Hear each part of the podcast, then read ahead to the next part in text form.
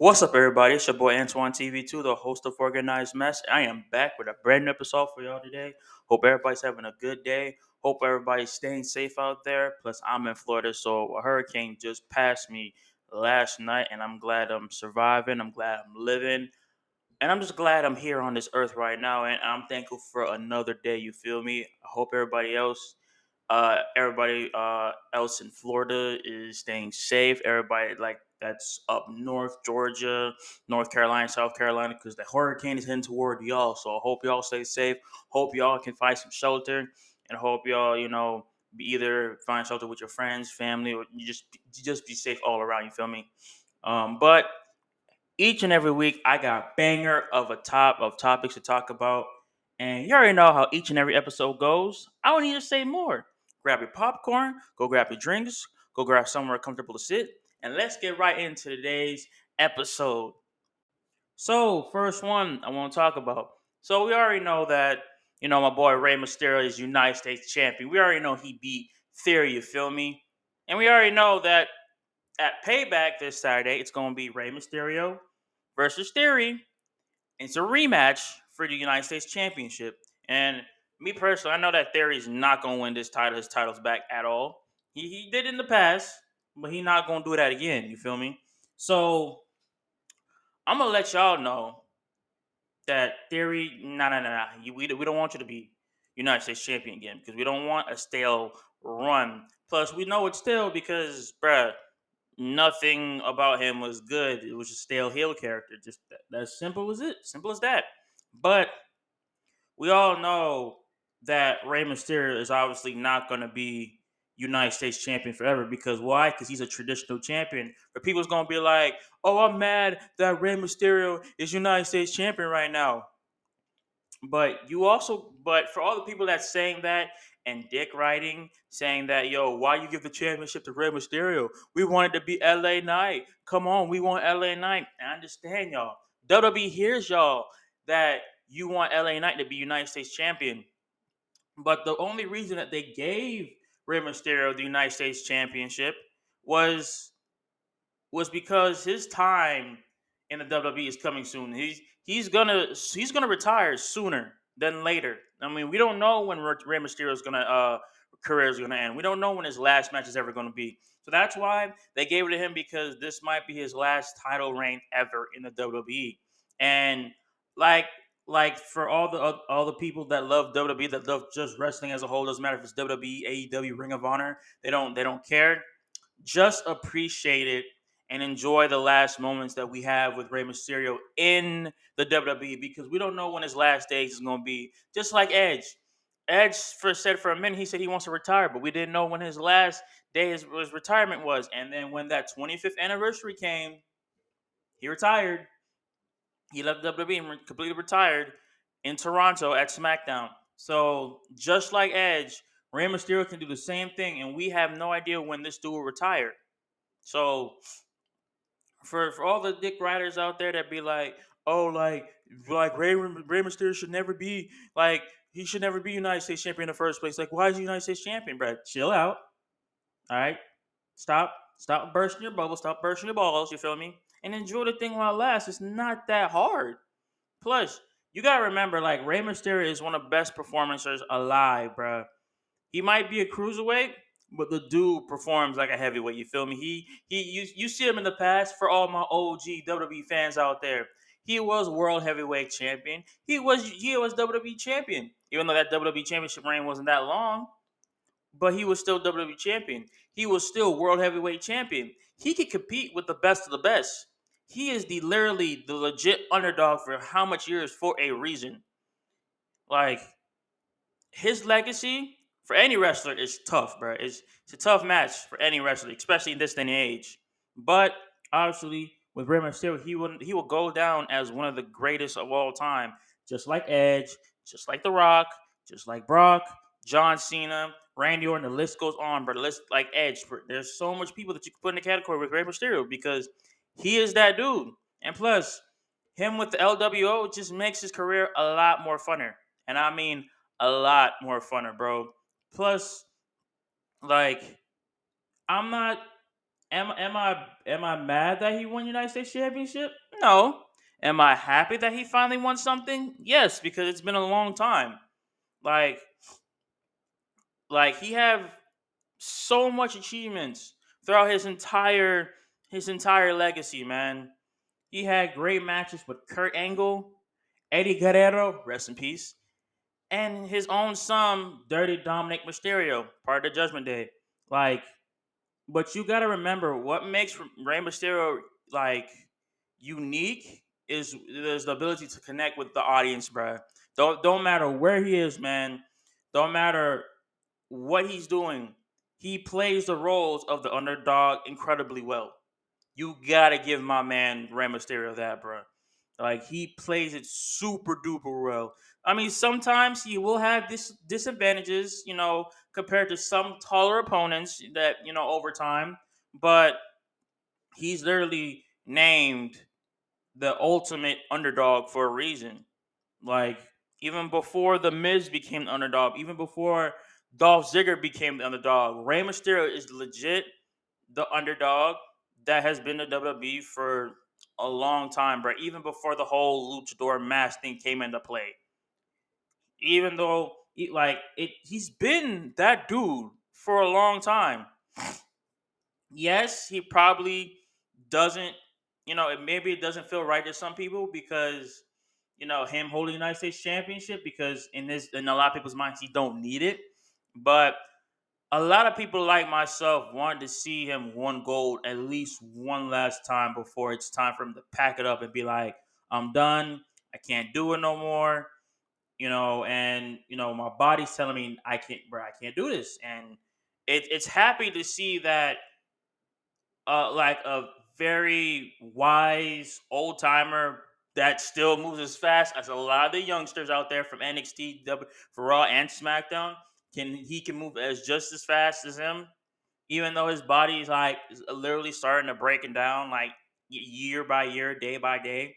But yes, he like obviously he in a lot of people's eyes he is the wrong person to win the United States champion, the United States championship. But he's only a temporary champion. He's not going to be um United States champion forever. Like you got to remember that he's not going to be United States champion forever. Like just love, just re- just respect him as United States champion, and respect him as a leader of the LWO, bro. He's guiding the younger generation, bro. Like like for example, Santos Escobar, bro. That and and L that he's he's basically guiding them, bro. He's guiding them to be great superstars.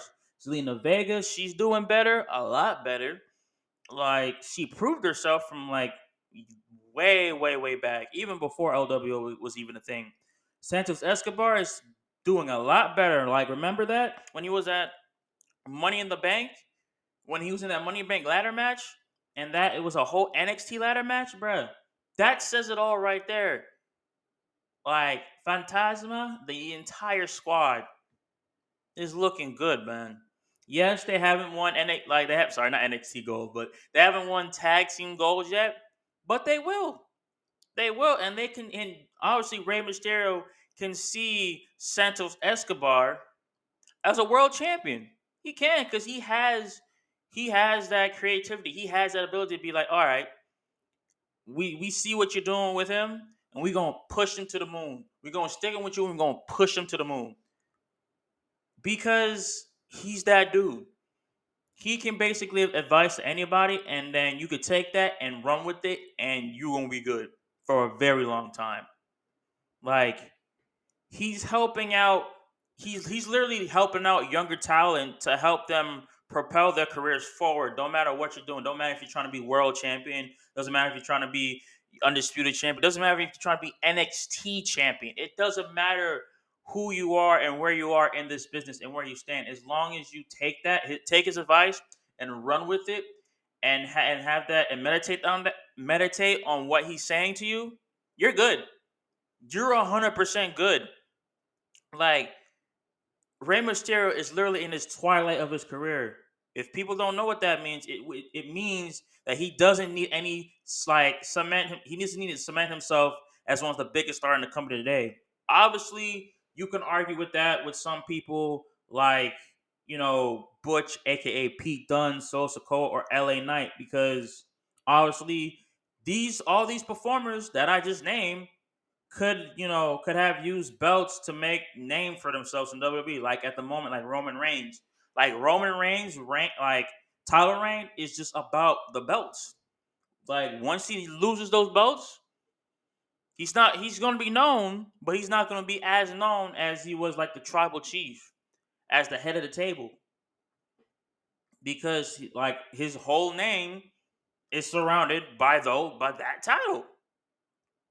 And like you got to remember when you're considering who can take a, a WWE belt away from Rey Mysterio, obviously there's many people that could come to mind. Obviously, the one of them is at the moment Santos Escobar because we're at the moment we're seeing what a shift between like who probably will have the belt next, probably besides LA Knight, and we're literally they're literally setting up a feud between Santos Escobar and Rey Mysterio.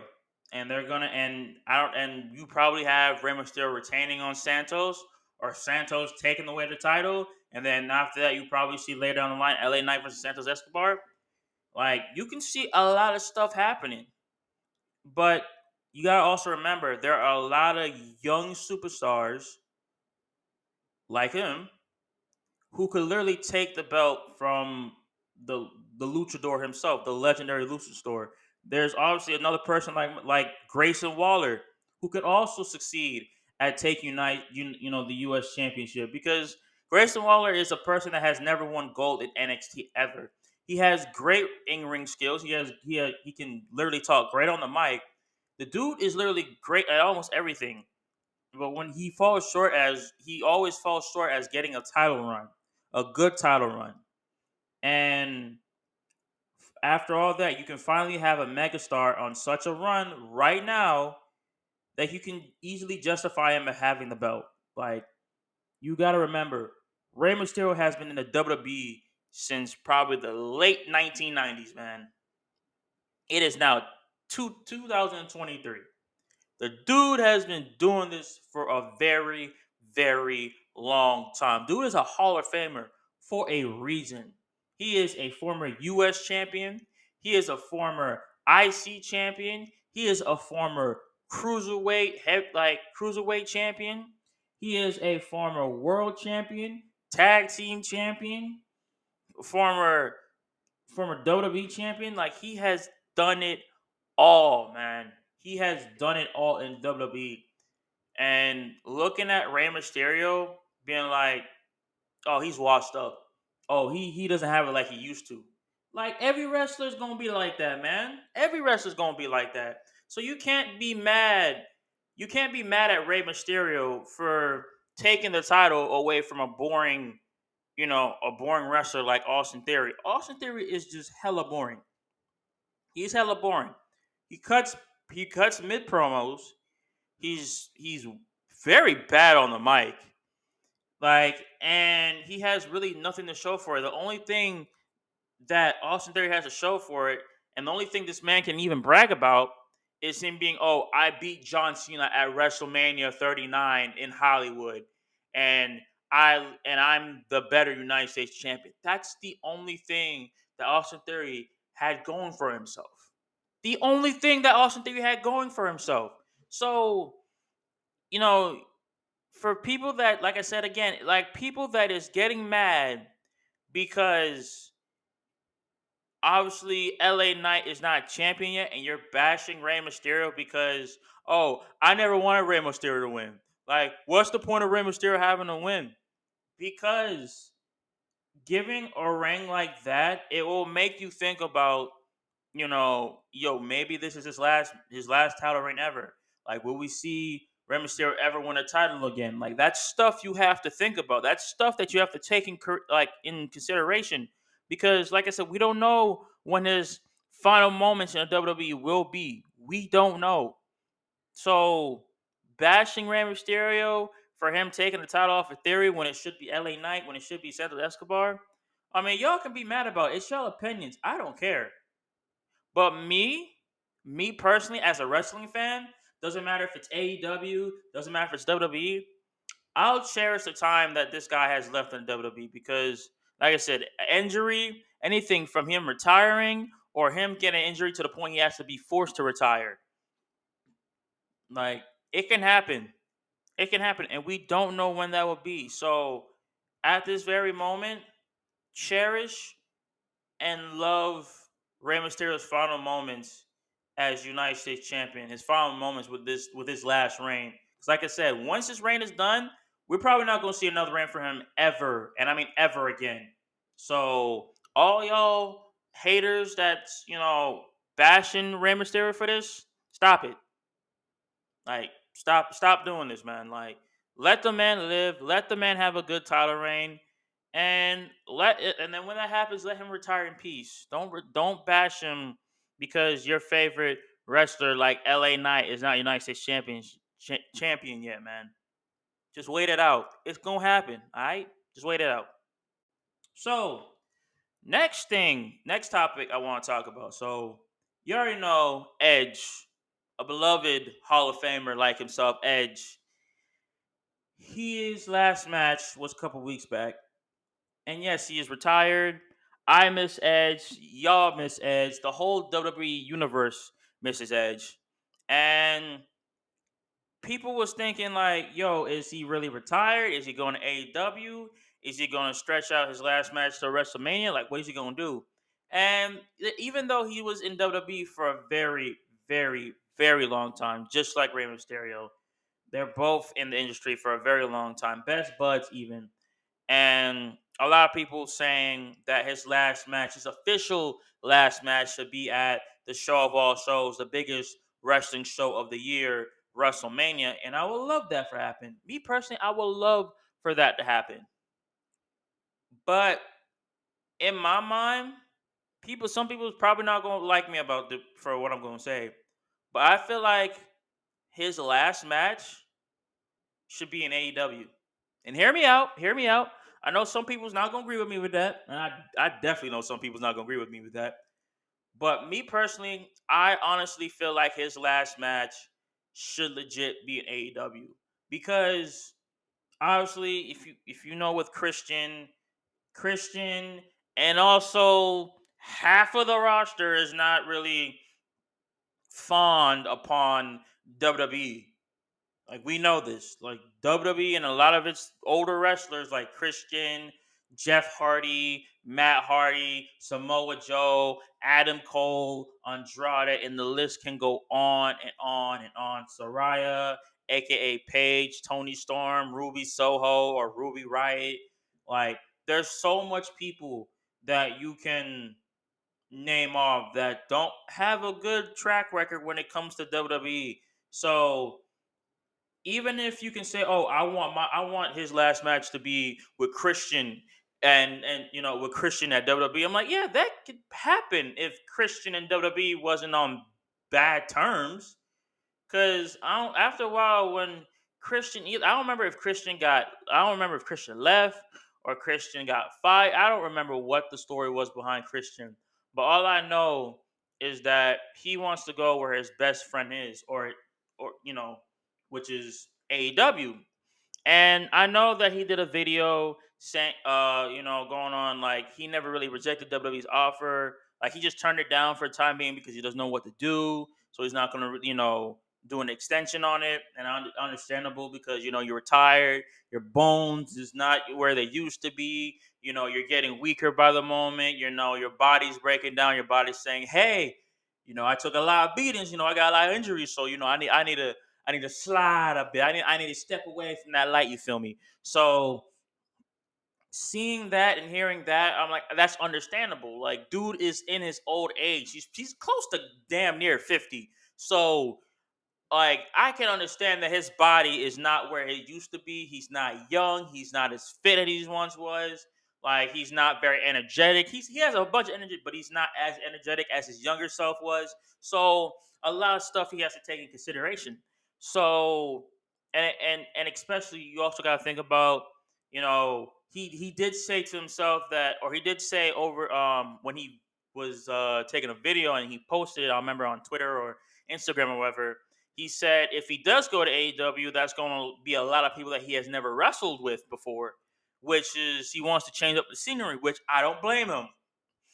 And me seeing him wrestling AEW, that would be really cool. Like think about it, that would be really dope to see. He will be wrestling with the people like you know, against Christian, maybe with eh, like against FTR, shoot, MJF, Adam Cole, you know, um, there's a lot of people that he would be wrestling against, and I wouldn't be, I wouldn't mind for it. Like Samoa Joe, like Ricky Starks, like there's so much people. Malachi Black, Buddy, like Buddy Matthews, so much people that were either like former like WWE stars or current like AEW slash Ring of Honor stars. Like like another person down in my head, if I gotta say Andrade, like so much people. There, I mean, there's so much people you can think of, like Jay Lethal as well too, like Mark Briscoe, like or Mark Briscoe, like people that he has never wrestled with before. He can do that. He can he can jump ship to AEW, be like, all right, I'm here now. Who am I wrestling? And you gotta remember that pop, that pop. If he does that, like you, you like on a regular episode of like Dynamite or All Out or Revolution. All you hear is "You think you know me," and then on this day, I see clearly. And after you hear that that song from Edge, how loud that pop would be would be immaculately insane. And you also got to remember CM Punk. Just just think about it. CM Punk versus Edge. Like, do you just just think about that for a moment? The rated R superstar Edge versus CM Punk. That match would be good. And I mean, that match would be very, very good. just thinking about it, just, just, it's just bringing me goosebumps, man. It's, it's literally bringing me goosebumps at this moment because I would love to see something crazy, crazy as that. And if it happens, shoot, I'ma love it. I I will love it because I I wouldn't know because we like like I said he might be AEW bound. He might not be AEW bound. We don't know yet. Obviously, we we don't we don't know. Obviously, there's a whole bunch of clickbaits out there like, "Yo, he's staying in WWE." No, he is going to AEW. We don't know yet. He himself said, "I don't know. I gotta think about it. I gotta reflect on it. I gotta meditate on it, and then I'll get back to you." Cause, like myself, I would have gave the same answer. I would for a person that gave WWE his all for the amount of times, literally like doing an early retirement because of a neck injury in 2011, and then coming back almost a decade later, and then retiring three years after that, bruh, that says a lot.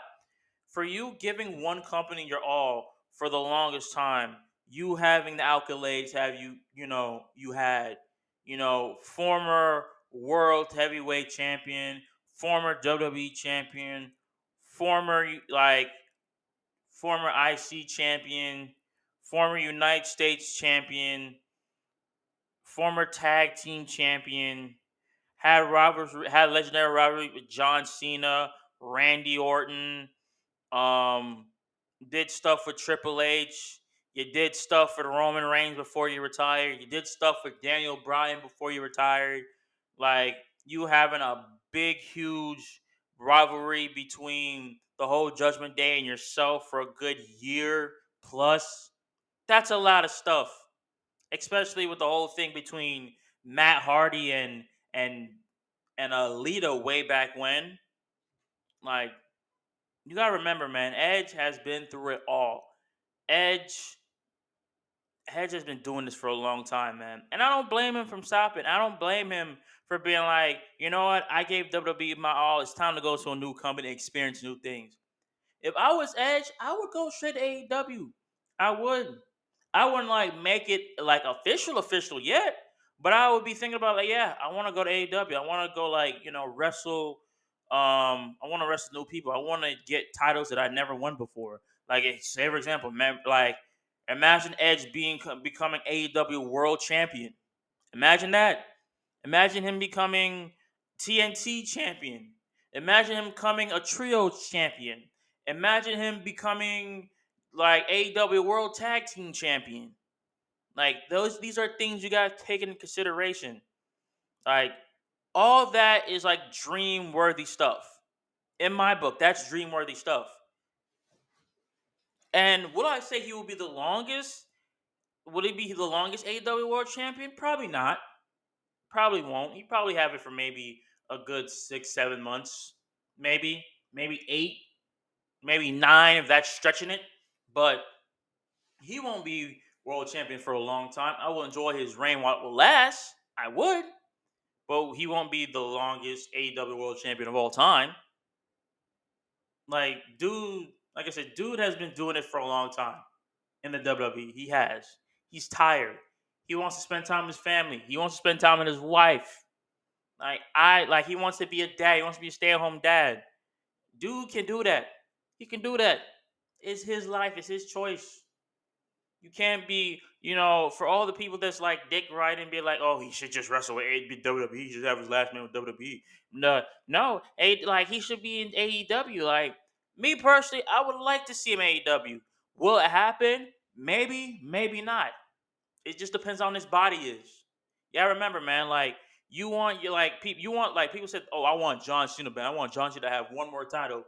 You gotta remember, man. When it comes to a certain point in all these wrestlers that we love, Randy Orton, Big E, Roman Reigns, John Cena, Edge, just for another example. Like their body, like you can say yes, you can do one more, you can do one more time, you can have one more title reign you can, they, their mind can say that, but their body can say com- something completely different.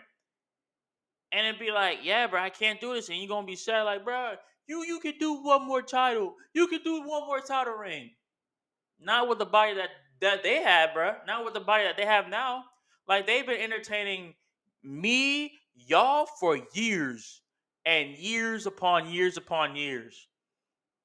And I wouldn't be I wouldn't be surprised. I'd be like, bro, I gotta hang it up. I'm done. I can't do with this no more, man. My my body's taking my toll on me, man. I I can barely do stuff, bro. Like like for us, you see how people be like pulling their body just by doing random stuff, and like, and I'm not talking about like what you do in the ring. I'm talking about just picking up something, or you know, you're just trying to stretch and you you throw something out. Like that's us regularly. For them, for wrestlers, they put their body on the line to entertain us. Edge put his body on the line countless of times to entertain us. The WWE universe, the wrestling universe.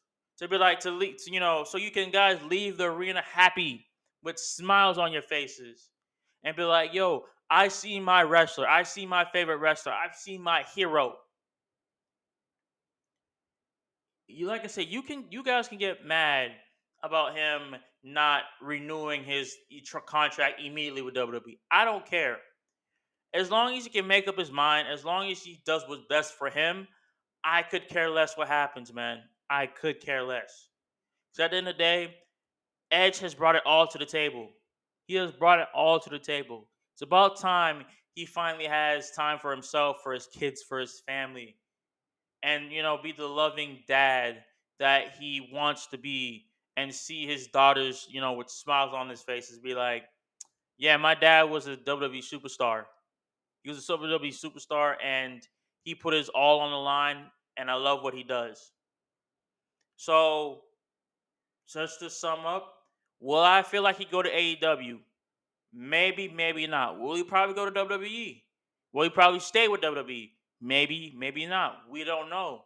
But time will the time will come the time will come when he will literally tell us if he's stay if he's gonna if he's gonna stay one more for another year or leave and go to AEW. We don't know. But like I said, me personally, I would definitely love to see the Hardys versus Christian and Edge. I'm just saying.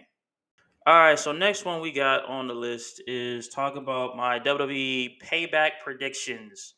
I'm excited for Payback since it's this Saturday.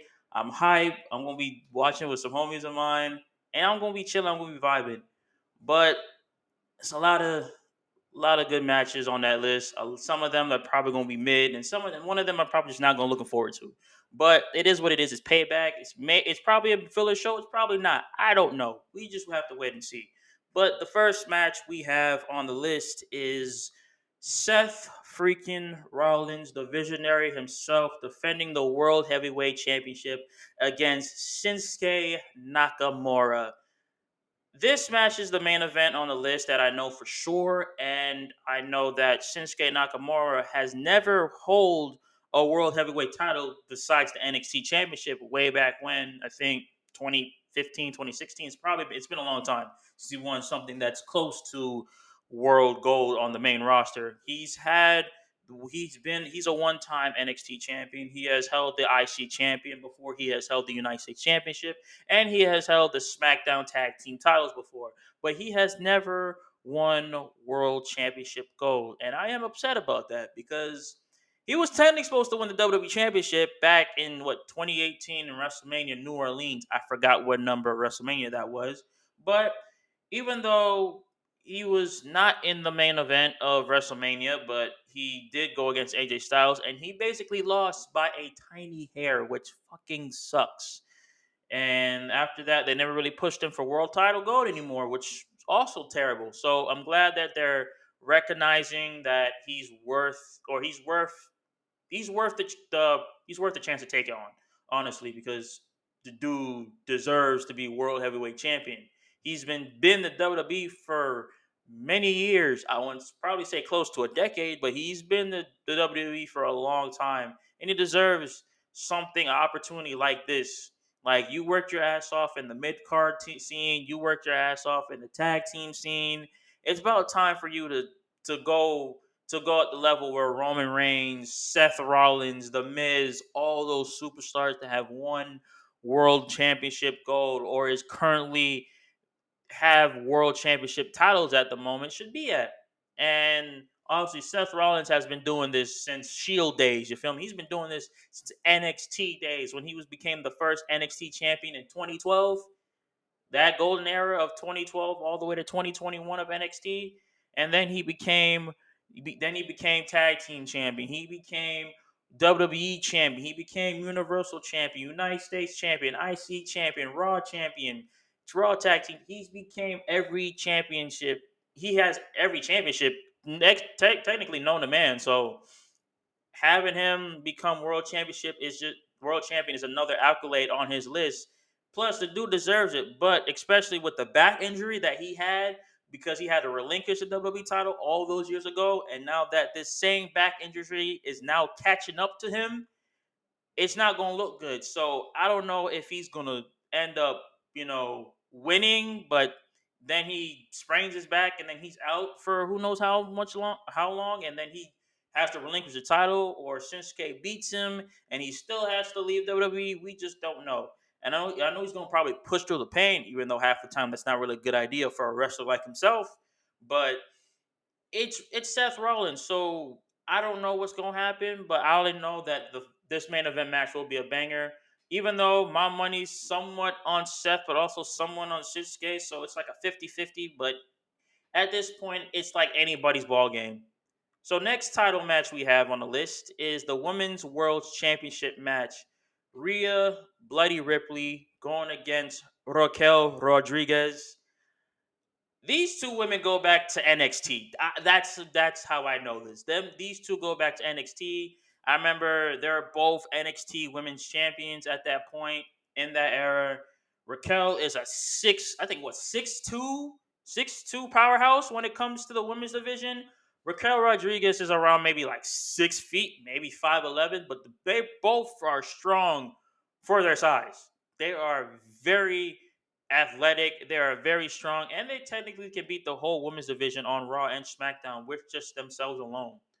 Like I've seen Raquel Rodriguez on Raw. I've seen her on SmackDown. She can hold her own. She is a very dominant person when it comes to wrestling on WWE like that, on wrestling on WWE television, none none of the fact. And me personally, I I love Raquel. I love like I love her to death. She deserves to be in this scene. She she's a she's a very great person when it comes to wrestling. But Rhea Ripley has done it all, man. She is a former NXT Women's Champion. She's a former NXT UK Women's Champion. She's a former Women's Tag Team Champion. She is a former WWE Raw Women's Champion, aka the World Women's Champion. She is a former SmackDown, aka Women's like aka WWE uh, Women's Champion. She she's done it all. The only thing that she has not done is won the Money in the Bank. Like she also won the Royal Rumble earlier this year. So, like I said, the woman is on track to technically win everything, and I mean everything in WWE at least once. Will I say probably twice? Maybe. Maybe she'll probably win twice. I don't know. But all I know is that she deserves this title, even though her title reign is not, you know, it hasn't really that memorable because she only has technically two matches and they're only both. I won't say two matches. It's more like she has she has held the title for a long time, but she only technically had two matches to defend her title in, and she defended it twice against Natalya and now once against Raquel Rodriguez. So, you know, it's know the title reign is not looking it's, it's looking mid for uh for Rhea right now. It's looking very mid. I mean, yes, they're dominant, even though her second match with Natalya was really good. Her first match, she squashed her, and then her, her third match, like basically putting the title on the line, is is is is is looking. It's gonna look good. It's gonna look good. But all I know is that Rhea is definitely going to retain. It's Rhea Ripley, bro. She's going to retain regardless. Like, don't, don't matter if it's with by herself or with dirty Dominic Mysterio. It's she's going to retain. Next match we got on the list is Becky Lynch battling Trish Stratus inside of a steel cage. And this match has basically got me hyped. Like, basically, this match has got me hyped. I won't say all the way hyped, but from what happened on Monday Night Raw against Zoey Stark in that Falls Count Anywhere match, yeah, that match has got me hyped for this match. Cause I didn't like that it was where the match or this, where this rivalry was going because of how they're executing it.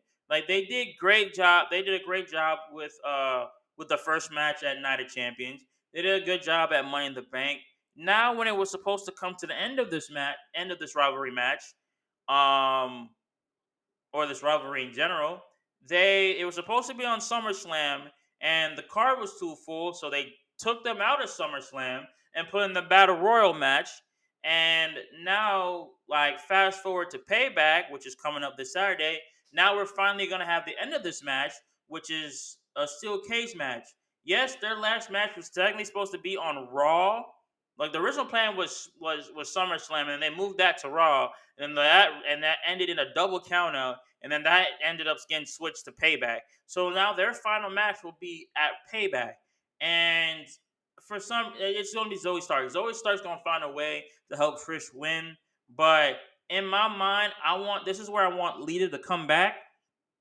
I want Lita to take her revenge and literally cause Trish Stratus to win and have Becky Lynch win, and then you can set up a tag team match between Becky Lynch and Lita versus Trish Stratus and Zoey Stark, and then that would be a great uh that would be a great women's tag team match, and that, that I I personally find that very amusing, and I would be amazed by that.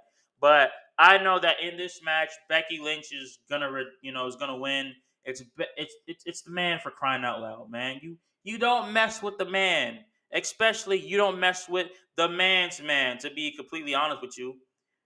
So in, in this match, I feel like Becky Lynch will win. It's it's Becky. Trish, she's gonna be mad when she loses, but it is what it is, you feel me?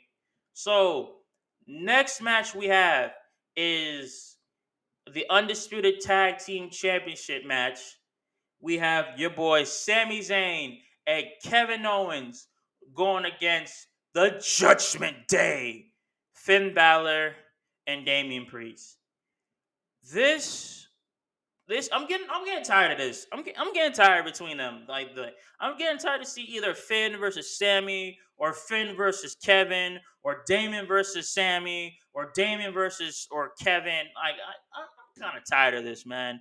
Like I'm just seeing the the same four people, the same group going against. Even if Cody gets involved, the same people. I'm just tired, and maybe sometimes Seth, okay? But I'm literally tired of seeing the same set of people going against each other, and it's only right to end this whole entire crap, this whole entire rivalry thing between these these two people or these four people in a steel cage match. It's only right to do that because Finn needs to get the work.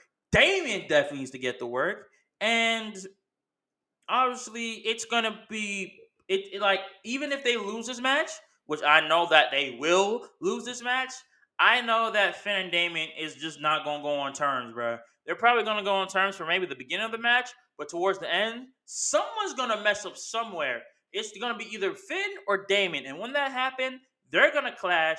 They're gonna cost. The t- they're gonna cost themselves titles, and I know that Sami and Kevin's gonna retain. Simple, cause it's Sami and Kevin. They've been dealing with them for months on end.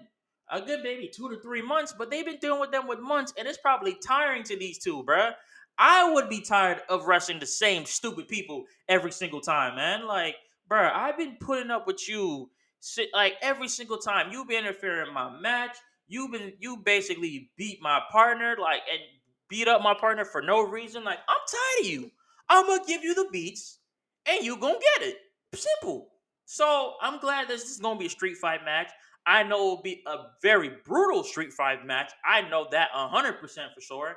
And plus, I know 100% that Kevin Owens and Sami Zayn is going to give them the beats because one, they deserve it. And two, I know that JD is gonna find some. It is gonna. He's gonna get his. He's basically gonna nudge his way into Judgment Day business and find some way. Either they're gonna make them lose or he's gonna be like costing them the championship by either talking to them or tossing them an object in the ring and probably cheating to to win. And it's gonna fail, and it's gonna look bad on JD, and it's gonna look bad on Finn, and Damon's gonna be pissed, and it's gonna be the same type of thing over and over and over again. I just know that will happen because it's JD McDonagh, and plus it's Damian Priest and Finn Balor, because all three of them can't even get on the same page. Maybe JD and Finn can, but not Damien and and JD and Finn, not all three of them together.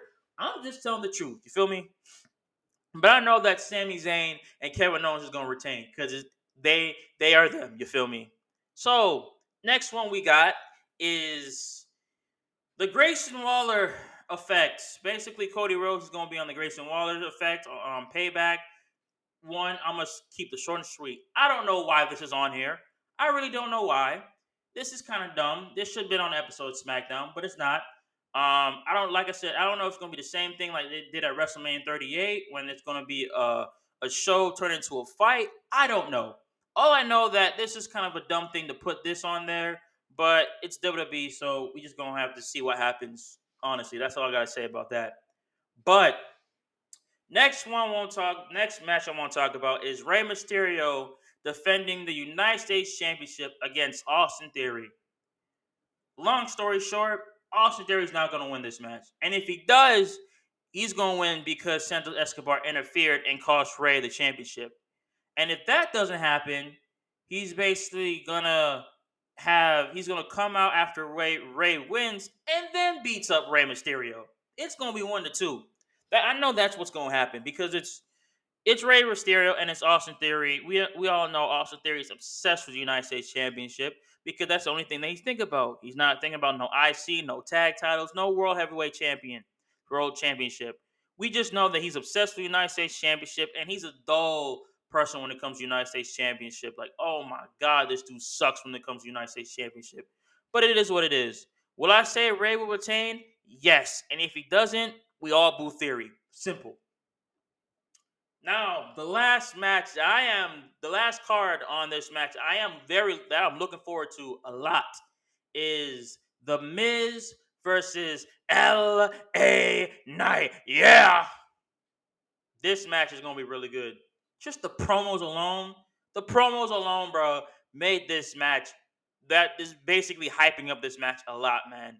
If you remember, like LA Knight promo was very great, but what happened on Monday Night Raw when we when we all thought LA Knight was coming out on Raw, but it was just Miz dressing up like LA Knight, and that impersonation by the Miz, literally acting like LA Knight was, bro, that was golden, man. He was like, "Let me talk to you." Yeah. I mean, what? I mean, yeah. I mean, what? I mean, yeah. Yeah. Yeah. And I'm like, "Yo, this is golden Miz, bro." When he when you can get under the skin of a wrestler like that, bro. This this is why Miz is very underrated in this generation, man. This modern generation right now, Miz is so underrated, man. And this this is the type of stuff that makes him great, but people don't look at him like that because he's not at the top of the top of his game like Roman Reigns and Seth Rollins and all those other people. This I give credit where credit's due, and Miz brings out the best him in this promo at Monday Night Raw, bro. When he basically said that yo like basically talking the mess out of LA Knights, saying that you should not be followers, you should not be birds, bruh. You are becoming more pathetic because anybody can do a catchphrase, bruh. He basically just said in front of the every like in a WWE crowd, basically in a nice way, you're basically a Stone Cold Steve Austin ripoff. That's what he basically said. So stuff like this, Miz can take and run with it, and it's gonna be golden. Like, dude can make promos so good that you're gonna be like, why do we look at the Miz as an underdog in this situation? Like, and this match, I can say this match can go 50-50. As much as I want LA Knight to win, I want the Miz to win. So it doesn't matter with this match. Either way, 50-50, I am down for this match, bro. Specifically this match. But overall, man, with the whole payback, payback PLE coming, I'm excited. I'm hyped. I'm gonna love it. I'm gonna tune in on Peacock on Saturday with a homeboy with homeboys of mine, and we're gonna be chilling and we gonna be we gonna be having fun. You feel me? But uh, I like I said, I can't wait for payback, and I'm excited, and we gonna see what happened when it comes Saturday night. All right, you guys. So uh, I got a uh.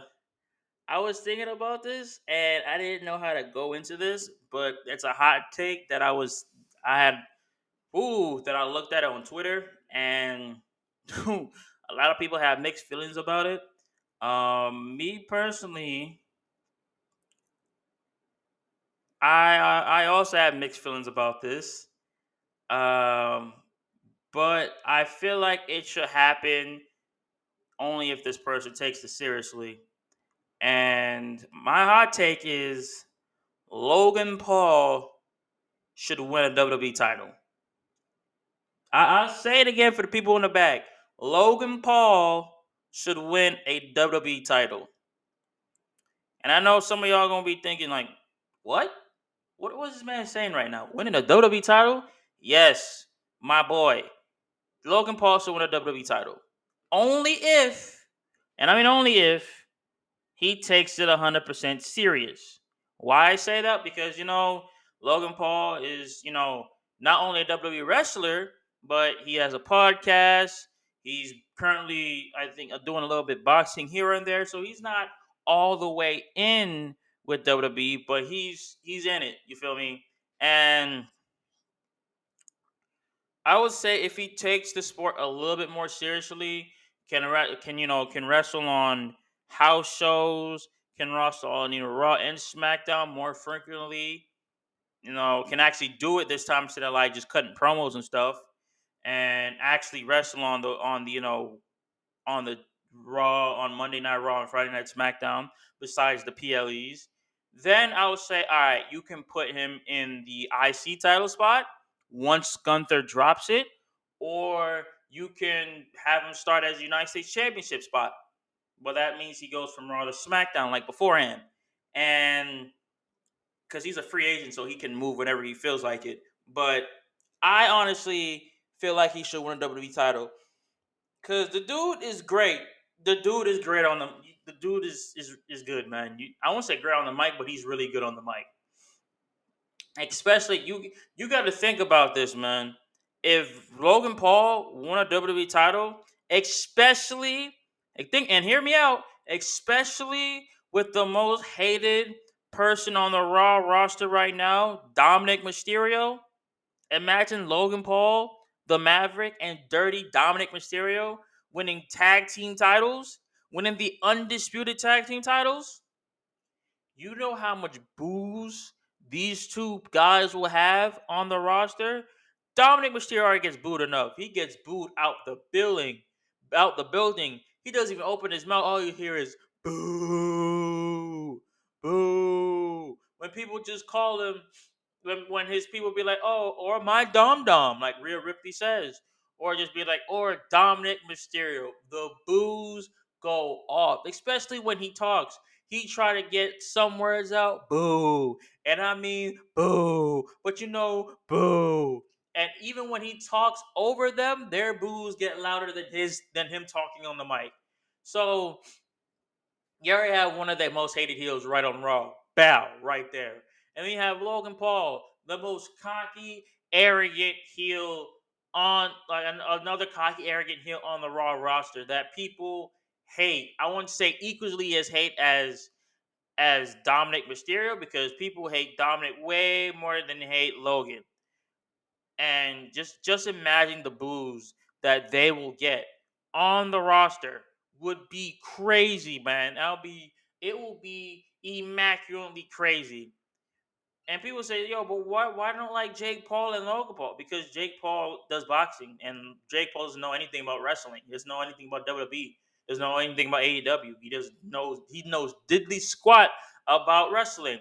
Unlike Logan Paul and Dominic Mysterio, bruh, the most hated people on the roster by far. You think Roman Reigns is hated because how he is now? Nah, nah, nah, nah. Logan Paul and Dirty Dominic Mysterio would be the most hated people in the modern generation of Raw and SmackDown combined combined, Logan Paul should definitely win some tag team gold, man. And even if the Judgment Day breaks up and Logan Paul somehow teams up with Dominic Mysterio and ends up winning like undisputed tag team gold, bruh, they will be hated to every PLE, every raw, live Raw taping, every live SmackDown taping, every every like uh live house show it uh, walking on the street, literally filming a video on Instagram. Them two would be the most hated people on the internet, and in and in wrestling real in wrestling in real life.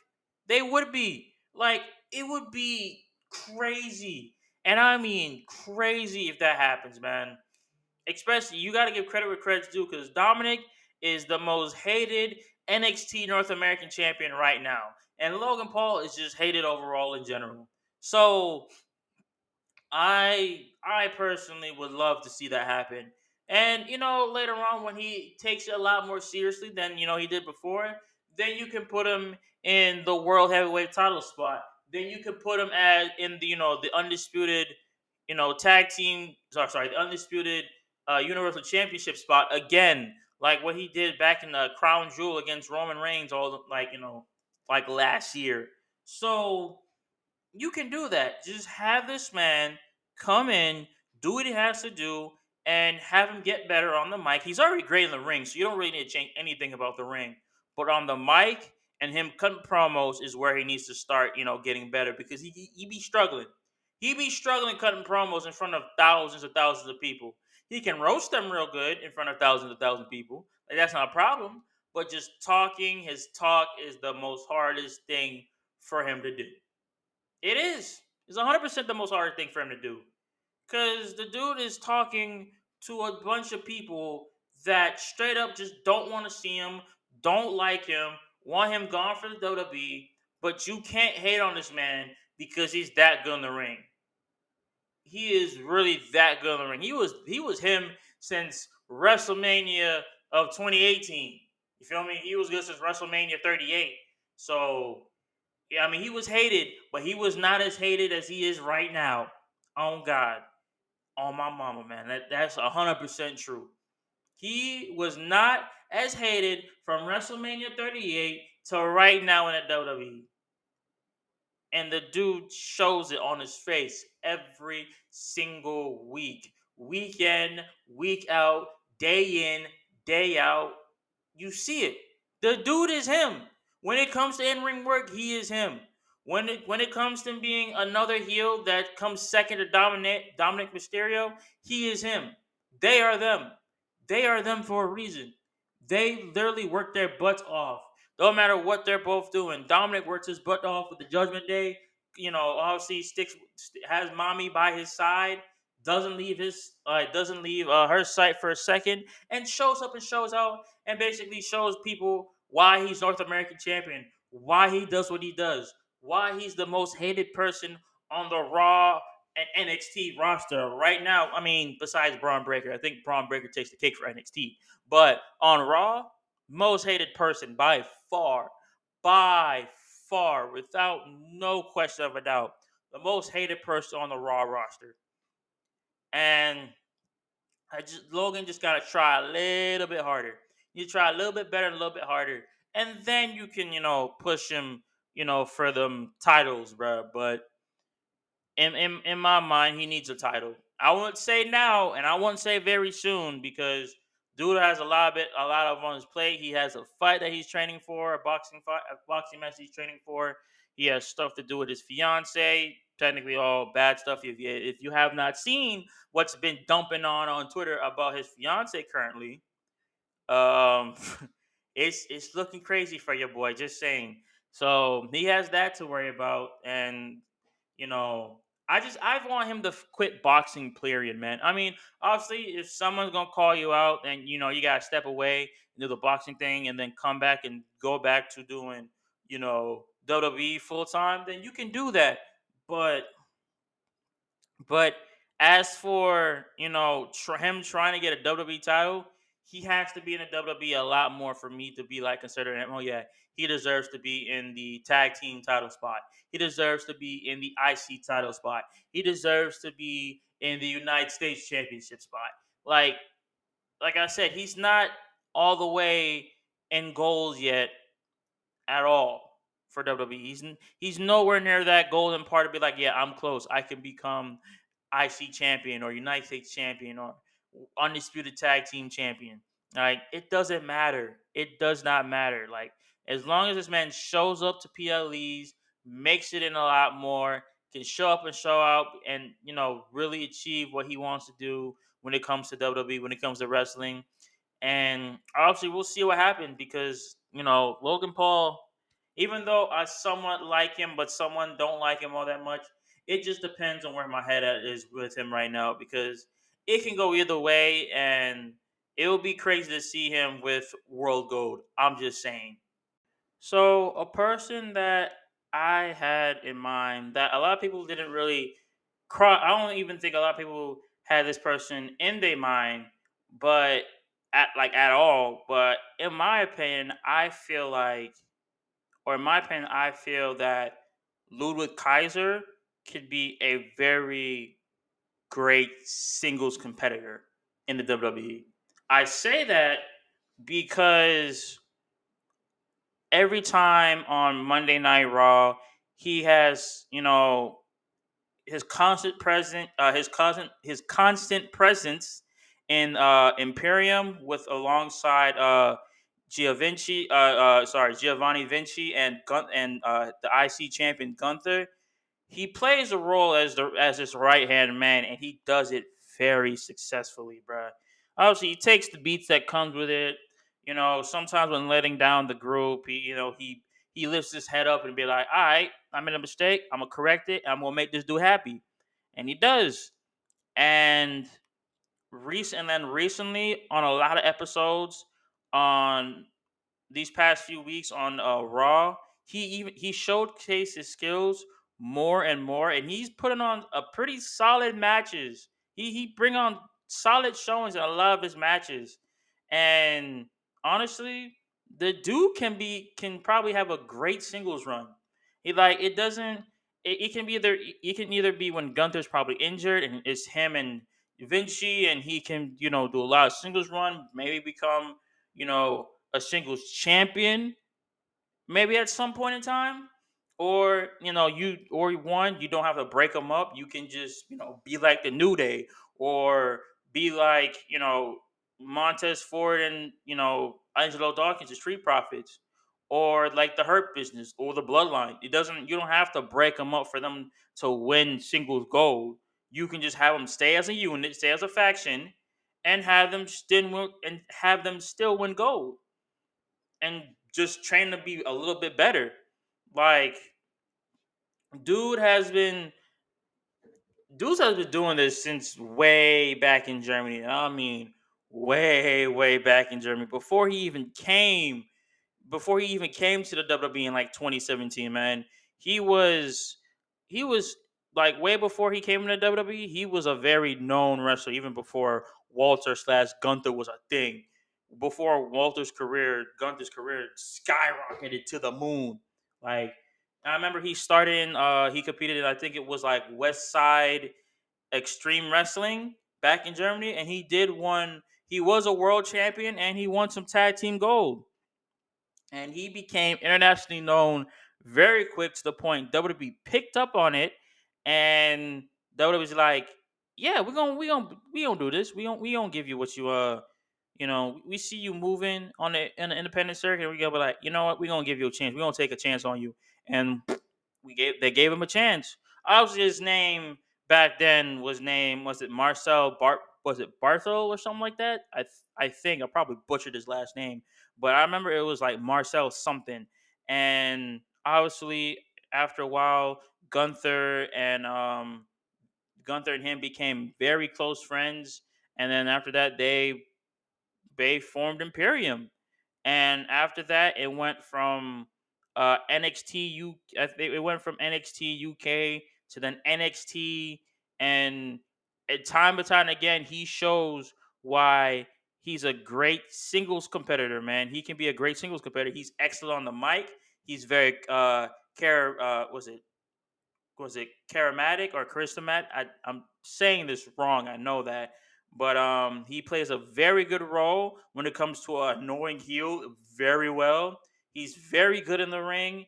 His ten, uh, his technical uh, powers is very fully displayed, especially when he has Gunther hyping him up by his side and telling me like, "Bruh, you know you can do this. Do this. Come on, come on." And then he basically hypes him up and be like, "Ah, yeah, I can do this. I can show you. I can show y'all." And by the way, he has a mix. When you see him, it's a lot of grappling and a lot of strikes. And that's what a lot of European wrestlers do, especially when he was on NXT UK. He did a lot of that. And recently he had matches with big stars like Drew McIntyre, Otis, Chad Gable, Riddle, like and he has wins over them too. And obviously WWE takes them seriously because they're very popular babyface. He's like, yo, he's beating our babyface guys. What should we do? And you see, I mean, sometimes he has help from Gunther, sometimes he has help from Vinci, but a lot of times he's doing it on his own, and he proves, yo, I could be a great, I could be a great singles competitor. Singles competitor. Just give me a chance and show y'all my potential, and I'm in there. I'm good. I'm in here. And obviously, he's been given some good wins over some very good, like very great baby faces. And what does the future hold for Kaiser? Well, obviously, we know that right now he's going to still stay with he's going to still stay with Imperium. They're not going to break up at any time soon unless either Gunther leaves and you know he's on his own, or you know obviously Kaiser and Vinci is doing their own thing, or if Gunther's injured, or Kaiser just like, you know, forget this, I can do this on my own. I'm a great singles competitor out with um, you know, I'm a great singles competitor on my own. I did this before Gunther and I can do this without him now. Like honestly, you can pretty much you can easily slot him into the midweight card because of his background and how he's been doing this since NXT. More like since Extreme Wrestling, since, you know, he's been doing this since way before 17, 2017, man. He's been doing this for a long time. So I can see him, I can see him doing very, very well. Very, very well as a singles competitor. It shows every single time. Maybe in the next couple years he can be IC champion or or United States Championship or United States champion. It's just a matter of time on how they book him properly, how they how he does in his upcoming matches. You know, obviously a lot of European heels have done very well in mid card. You're in the mid card title, like where Barrett when he was Bad News Barrett as and um as the IC champion, and Cesaro when he was the United States champion and the IC champion. Um, it, it's a lot. There's a lot of a lot of European guys, like you know, even Finn Balor. Finn Balor was NXT champion. He um, and on top of that, he was United States champion and IC champion and Universal champion. So it's just a matter of time. It's literally a matter of time before we be like, all right, we, we see what you got here. There's like there's so much people that has either won gold already that is European or has been in the mid card title for so long that they're like, all right, cool, we're not gonna put you anywhere else, but you're a great mid card person. Like there's another person that I have in mind that is also like this. Dragunov. Dragunov has has you know was a like a NXT UK champion for a long time. Same thing goes with Butch, aka Pete Dunne. They've been doing that for for a long time, so they can fit perfectly in the mid card role because they got the attitude, they got the mic skills, they got the charisma, they got the technicality. They basically do really well when it comes to their matches. They're great on promos and they're great in the ring. What more do you want from these guys? What more do you want from Kaiser? Kaiser show, shows everything that is that is good on a guy like himself as a great competitor as himself. Kaiser can be shoot if you can push him as world champion. Shoot, I would push Kaiser at world champion because the dude can get it. Dude can get the work, and he puts in the work every single week. Dude is him for a reason. And I like Kaiser. I mean, people don't like him all that much because he's like, he's basically under Gunther and he's not looked at a lot and be like, all right, I see you, but you you know, you you not him yet. Like people people don't see him as a guy that can become world champion champion yet. I feel like personally he can be world champion. 100%. With enough practice, enough charisma, this dude can definitely be world champion in the next couple years. 100%. I know I give credit with credit due. Kaiser is him. And especially like what he does when he introducing Gunther for like a world title match, which I love what he does. He'd be like, Ladies and gentlemen, I all ha- I have always sorry, like it's like I have everybody show their gratitude for the ring. Da-da-da.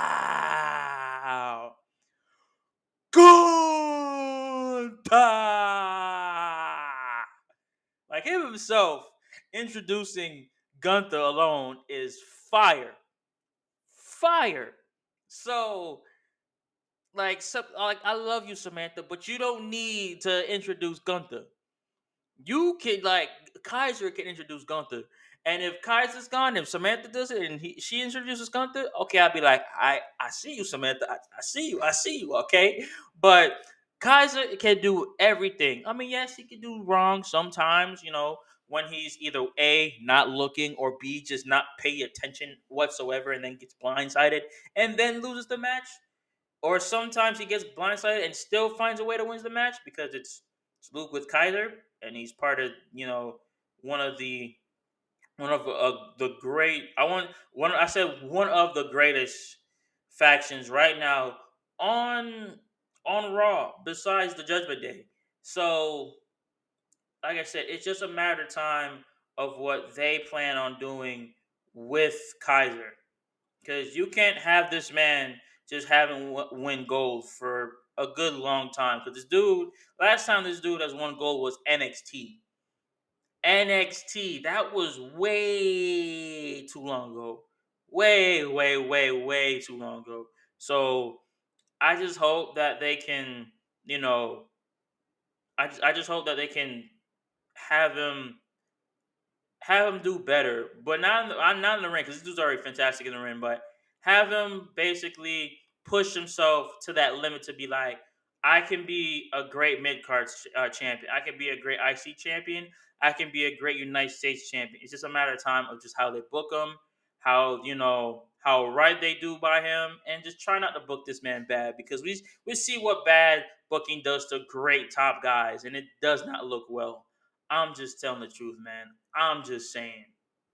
The last thing I want to talk about, and this this part or this just just talking about this person in general was uh very heartbreaking. It's very heartbreaking to do right now, and um and it's and it's very hard to talk about this dude because he was a very kind and genuine person, and no matter what happens, he always see the good in things. And I'm gonna pay tribute and RIP to the great one, Windham Rotunda, aka Bray Wyatt. Only died at 36, and that was he died very young, too young in, in my in my opinion, man. He he was gone way too soon. He had a bunch of things that he wanted to to do in the second run of WWE, and this no matter what happened to this man, no matter what was happening to him, no matter booking wise or whatever, this dude always finds a way to entertain us, no matter what happens. The bad booking, ever since everything with the with the Wyatt family to going into him as the fiend, the Firefly Funhouse, no matter what type of character this man was playing and how bad the booking was each and every time they messed up on on Bray Wyatt. It, he always found a way to entertain us. He always found a way to be like, all right, I might be I, this might be bad, but I'm gonna do it anyway because I want to entertain the fans. I want to entertain y'all sitting at home, and it, it's so sad to see a man with so much creative talent that he was born for a company like WWE to be gone way too soon. And I know that Bray Wyatt it, it was a was a fan was like was a family man and a friend to a lot of people in the WWE. Um, like the dude touched so much hearts in the WWE. He had great memories, especially with um, a lot of great people: John Cena, Randy, Braun Strowman, um, AJ Styles. Like, yeah, that's he has he impacted so much people's lives, like on TV and in the backstage in the locker room, and you know on house shows and everything. He he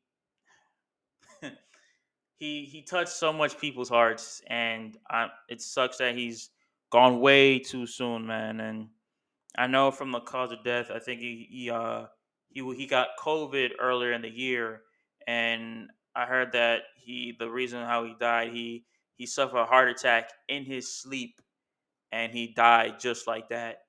And yeah, like after that, Bray Wyatt was not here on this earth with us no more and it's sad because he had he was in a second run of WWE.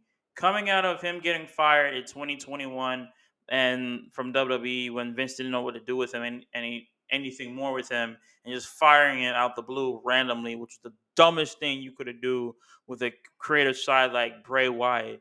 And then people like AEW and Impact wanted to get him, and then he decided like a year later they just decided to bring his ass back. And you know, once when he came back at Extreme Rules last year, which was like a big major ass pop of last year's paper, like PLE, bro, we we were getting we were getting like a very, you know, we, we didn't know what we are gonna do. They didn't know what we are gonna do with his second with his second run, but we knew that his second run was gonna be very successful. And it sucks that we never had a we never had a chance to see what that second run run was gonna be like yes, in the beginning of it, it was very rocky because he did, you know, the you know, it was this was just getting him. We're not getting no, we're not getting no fiend. We're not getting no Wyatt family. This is Bray Wyatt. We were getting Windham Rotunda's true self. And a lot of people wasn't really rocking with that, but me personally, I liked it. I liked the changed up. I liked it was different. Even though his first match back to wrestling back in 2022 wasn't a great one. Yes, it was with LA Knight but it wasn't a great one.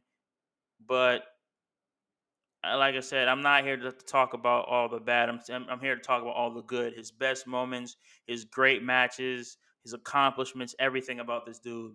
So my best moments about Bray Wyatt is like when he was uh it was it was throughout the years and I this is when uh he started as uh well let, well first of all I'm going to talk about his uh his uh early uh basically his start of professional wrestling before I get to his moments and later on down the year when he was in WWE. So obviously, I remember uh, he was in FCW Florida Championship Wrestling back in '09.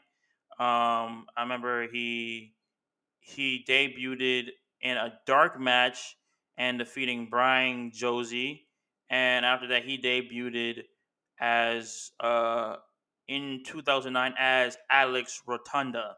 He still had his last name, just had a different, you know, each and every time he had a different first name, but his last name was still the same.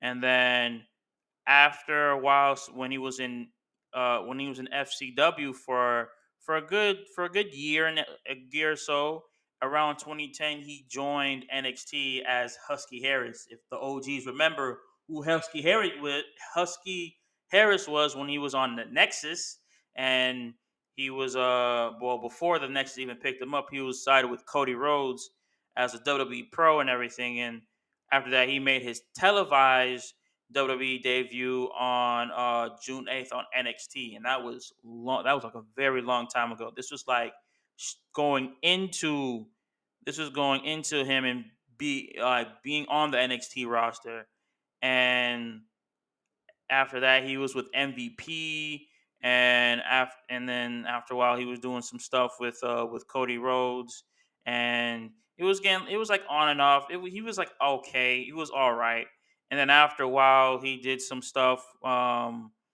he was brawling a brawl in NX uh, with MVP and Kofi Kingston, and then he did he did continue to wrestle on a little bit on NXT, but a little bit in FCW. So he was still in the development. He was still in the developmental brand, but not all all the way into uh, WWE until it be until tw- like the middle. Uh, until it was like around like what September or October of WWE is when he joined what the Nexus, the one uh, one of the groups that should have been very dominant around that time, but it wasn't and he was in the Nexus for about a good year. He was in the Nexus about a good year. He um he was with uh Barrett. He was with David uh Otunga, Heath Slater. He was in the first OG Nexus, like the OG OG Nexus before the Nexus uh split and went to a little bit of a smaller Nexus, but it was taken over by CM Punk at that time. But um but yeah, when he was in yeah, he, he was in a very powerful group, the Nexus, at still as Husky Harris. You know, he wasn't he was not really that known all the way, not until later in his years. And I remember he had matches with uh with John Cena and um, Wade Barrett, and it helped him and helped Bray uh, Wade Barrett to win, obviously. And then it had John Cena like form the Nexus. If you if you haven't, if nobody knows about that, I recommend you go look back at that set like that year in 2010, 2011 around when he was in the Nexus, and it, it was a crazy time. And after a while, when it was, you know, after a while when he got punt by uh, Randy Orton on Raw, he did had to re- he he went back to FCW, and you know, like he, he was just thinking of something else or thinking of another way to uh become known, become people will know him, and after a while he was he was like you know he was people he was with people like Biggie Langston. He was with people like Lucky Cannon and Damien Sandow. He was with a, he was with uh he was with Rick uh Richie Steamboat. He was with a lot of people in FCW, and I mean a lot of people. And then um around 2012, he repackaged himself as uh Bray Wyatt, and then him and Luke Harper became a thing. Uh, in bef- and after that, when it uh, when FCW at that time was rebranded as NXT Wrestling, then it just went from there. It immediately went from there, and they just skyrocketed, man. They skyrocket to to fame. And I remember when uh he was face like my I think one of my moments my one of my favorite moments with him is when he was facing off against John Cena at uh WrestleMania I think 20 29 I think it was in like in 2014 and that was a fire match. That was it was it was Wrestle 29 or Wrestle 30. I think it was like Wrestle 30 WrestleMania 30. So at WrestleMania 30, he he faced off against against John Cena. That was a fire match that was a fire match. And I know that they did um there there was also a of Wyatt family versus Shield like later like way later on. That was fired. I think that was in my opinion that's like one of his best matches. One of his I think that has to be at least in the top 3. One of his best matches like with especially when he was with the Wyatt family. And after that my favorite year, even though he wasn't champion for a very long time. He became WWE champion at like at Elimination Chamber around this time. Even though it sucks that he never he he wasn't really WWE champion for a long time, which it sucked because they could have they could have done something with his WWE championship reign. Let's be completely honest with you, man.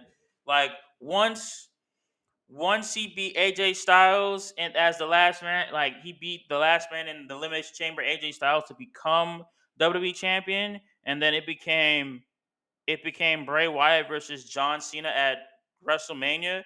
They could have had John Cena lose, and the momentum of Bray Wyatt from there would have just skyrocketed. Have have basically Bray Wyatt beat the best babyface in the business, the most over babyface of all time in WWE, John Cena, have him lose to Bray Wyatt, and then you take him off as a babyface from there. Because the man, that would have been a that would have been something good. If WWE can some way, somehow take that and then run with it, they he would have been the best. He would have been he would have been probably a really good WWE champion.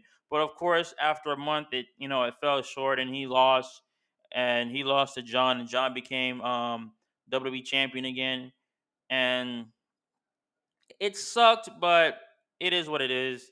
And then I know later on down the road, around WrestleMania 36, the second day of WrestleMania 36, when this was like the Performance Center, and there is um there is barely a uh, there is no WrestleMania at all. There's no crowd. Still WrestleMania, just no crowd, and it sucked.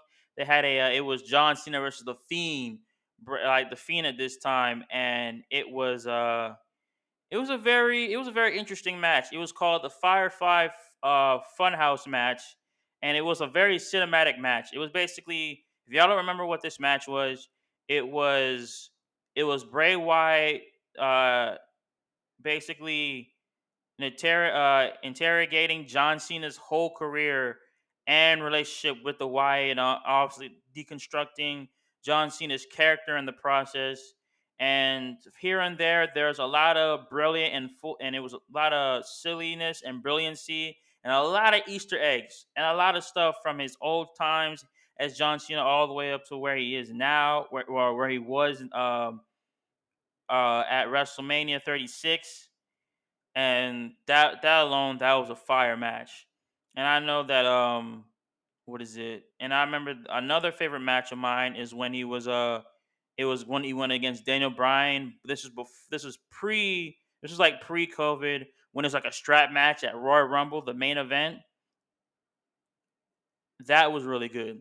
That was a really nice match. I really like this. And then i think one of my top my top moments from him is when he debuted as the Fiend at SummerSlam and went and basically targeted Finn Balor. And I wish, and I wish, I wish, I wish we had the Demon Finn Balor versus the Fiend Bray Wyatt. Oh my God. If we had that match, bro, that would have been a crazy, crazy match, bro. That would have been a crazy match, and I will. And I'm. It sucks that we never had. We never got to see that.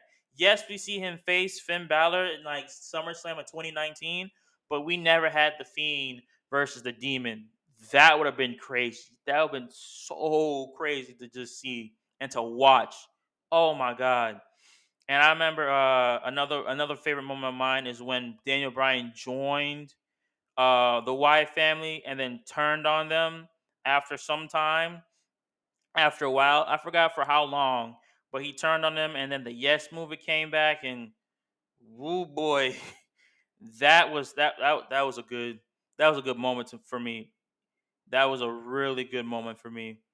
Um, a little one, uh, a very underrated rivalry I do like to mention was uh Bray Wyatt and Roman Reigns, and this is before you know the whole Fiend character. This is this was still when he was part of the Wyatt family, and when both when both men were going at it for a few months to the point they will face off in a Hell in a Cell match, and obviously they they delivered strong with that match, but it was fire, and I mean it was hella good. Like uh, and uh, yeah, Daniel Bryan and Daniel Bryan and Bray Wyatt is I think the that was his main opponent for a very long time because him and Bray Wyatt, Daniel Bryan and Bray Wyatt faced off a bunch of times throughout the years, and I mean a bunch of times throughout the years, man. So it it was crazy to see what they did, and like I said, my favorite one of all time was the was the Wyatt family versus the, versus the Shield at Elimination Chamber back in 2014. Like I said, best match of all time, and he he was facing people like Braun Strowman. He faced John Cena. Like I said, he faced Seth Rollins, Roman Reigns, Daniel Bryan a bunch of times, Matt Hardy at one point yeah, Matt Hardy at one point, which was crazy. And I remember it was uh I forgot what the team was called. I think it was like I think it was like the Devil of Destruction type uh era for for Bray Wyatt. And Matt Hardy and Bray Wyatt became Raw Tag Team Champions at one point. And I remember uh that Matt Hardy keep on saying delete! Delete! Delete! Delete delete, delete. I remember that. That was a. I don't remember all about that. Their um, as as partners. I don't remember all, a little bit all that. I just remember that part when Matt Hardy was doing that, uh, being that version of himself. It was it was a weird version of Matt. Not gonna lie, wasn't expecting that, and oh man, it it, it all those memories that I'm just saying to you right now is is stuff that I love throughout the time. Even though each and every time it was bad booking, it was just terrible booking. And don't get me started on what they did when he was the Universal Champion. Him as when he had the Red Championship, when he had the Red Universal Championship. Oh boy, that shit was ugly as hell. That shit was goddamn awful. Shit was terrible, actually. Like Jesus. Like it wasn't it wasn't that good. I remember he he beat Seth Rollins at Crown Jewel for the Universal Championship. Not the best main event match at all ever. It was pretty bad. Um and then he changed from the title from red to blue. It was a little bit better looking to look at, but it was still pretty bad looking. Um, and then he they gave the and then they made the Fiend a personal uh, Universal Championship, but it was like the Fiend version, and that was a when that was fire. And when that title first debuted, or it was first became a thing, and in the uh, in the WWE shop, I think when it first uh, took place, I think that thing was like what twelve hundred dollars. It wasn't a very it was a very expensive replica belt to be on the the WWE shop. It was very expensive. I didn't expect that a custom belt like that to be twelve hundred dollars. It was I was like, I want it, but I don't want it that bad. It nah, it it just no, no, hell no. and yes, he had some memorable matches as when he had the blue Universal Title belt. Um, I they did do a Survivor Series when it, it was uh the main event of Survivor Series when it was Daniel Bryan versus Bray Wyatt for the Universal Title. Um, that happened, and they did another one when it was uh him again at uh I think it was TLC, and then another one at uh Royal Rumble. So it was those three matches uh, with Bray with uh Bray uh what's it with Daniel Bryan. Um and I and I think if I remember completely, at Super Showdown is when is when I don't know what they were doing with this man at Super Showdown, but he lost to Goldberg at Super Showdown, and that was the dumbest booking decision of all time. Like, I yes, Bray Wyatt had some dumb ones, but that one was the dumbest one of all time. Don't know why you would book the Fiend to lose against Goldberg. If anything, you book him to win, and then you can have you can have him face Roman at WrestleMania for the for the Universal title because because uh, in an interview, Roman Reigns said it himself. I'd rather the face Bray Wyatt than Goldberg as the Universal Champion. Like he said it himself, he'd rather the face Bray Wyatt as the Universal Champion than Goldberg as the Universal Champion. Like Goldberg beating Bray Wyatt killed Bray Wyatt's momentum 100%, and it was so bad the way like the way Vince McMahon did Bray Wyatt dirty. And after a while, they didn't know what to do with this man after um after a while because now and then when uh when uh Roman Reigns was supposed to beat Goldberg and obviously that didn't happen because um because Roman had COVID and he sat out and you know Braun Strowman took his place and then Braun Strowman beat Goldberg and then we had a Braun Strowman versus Bray Wyatt feud. That was good, even though it was in front of a lot of people. It was a really good uh, so it was kind of a good feud. And then after that, you know, we haven't seen Bray for a, a good minute until he was back eh, when he was in a Thunderdome, when it was a little better better structure and everything.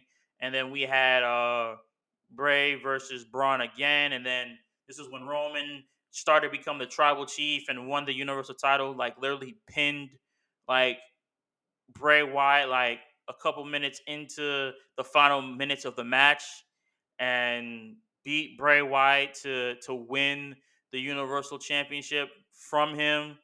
And then after that, we just never seen another rematch, which, which sucked, which was pretty weird. Like we never seen the Fiend and Roman Reigns go at it again, like at least one or two more times for the Universal title. Don't know why, but it never happened. And then we had the Fiend versus a rivalry between the Fiend and um, and Randy Orton in the Thunderdome. His rivalry matches with him was good, but uh, that whole fire, you know, that whole catch on fire type stipulation, that was dumb. And then him, Dave, and then him going to WrestleMania 37, but without the whole burnt up like costume and Fiend mask. It was just with with you know before the whole burning stuff when he was in uh when he was at Payback defending the title.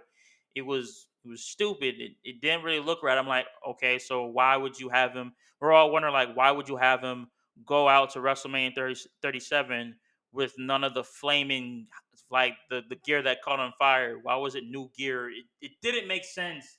And then Vince let him go. Vince basically cut him from the roster.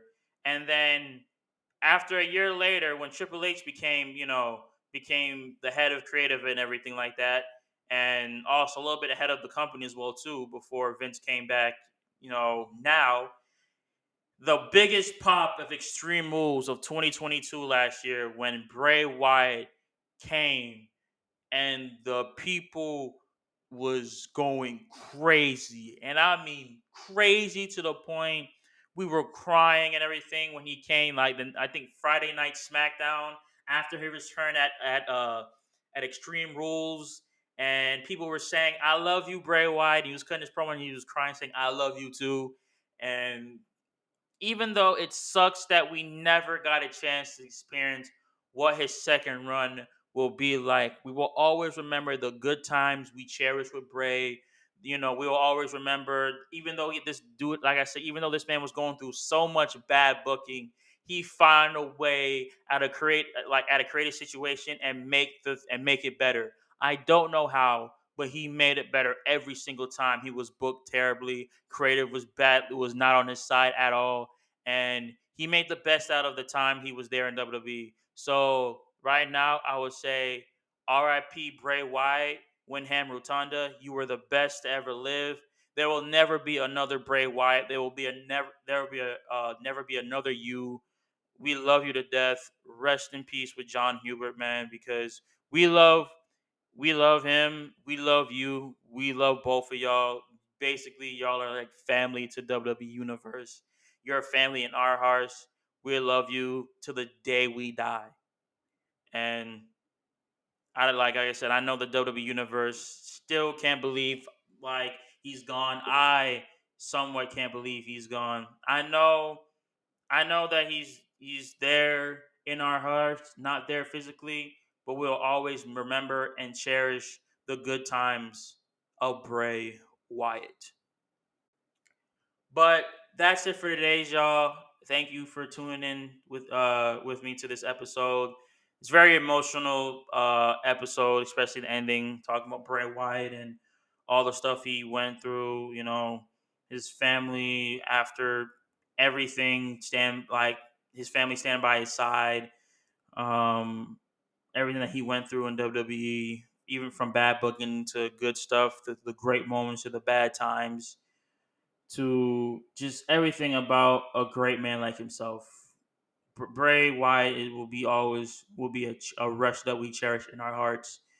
Um, and like I said, I hope everybody also stays safe out there from that hurricane. Any any people that had you know lost stuff, I hope y'all gain it back. I hope you know y'all keep God in your hearts. Hope hope you guys keep Jehovah in your hearts because um, He loves you. He loves each one of His children that He created. He loved you know even though people die and that's part of life, but we always should remember and cherish the good moments on this earth. You know everything that that person had gave us, everything that person had provided for us, no matter what they were going through don't matter if it's good or bad you know that person was on this earth this person that person was on this earth for a reason and we love him dearly. We love our guard dearly. We love everybody equally and i just i really honestly i really miss bray. I really do. It's it's it very it's most it's emotionally struggling to say that but i do. But Basically, this is your boy Antoine TV2, the host of Organized Mess. You can follow me across all social medias, across Organized Mess on YouTube. You can you can follow me Antoine TV2 across all social medias on and on my uh, other YouTube channel Antoine TV2. So I hope everybody stays safe out there. Hope everybody has a good week. Hope everybody has, has a great upcoming weekend.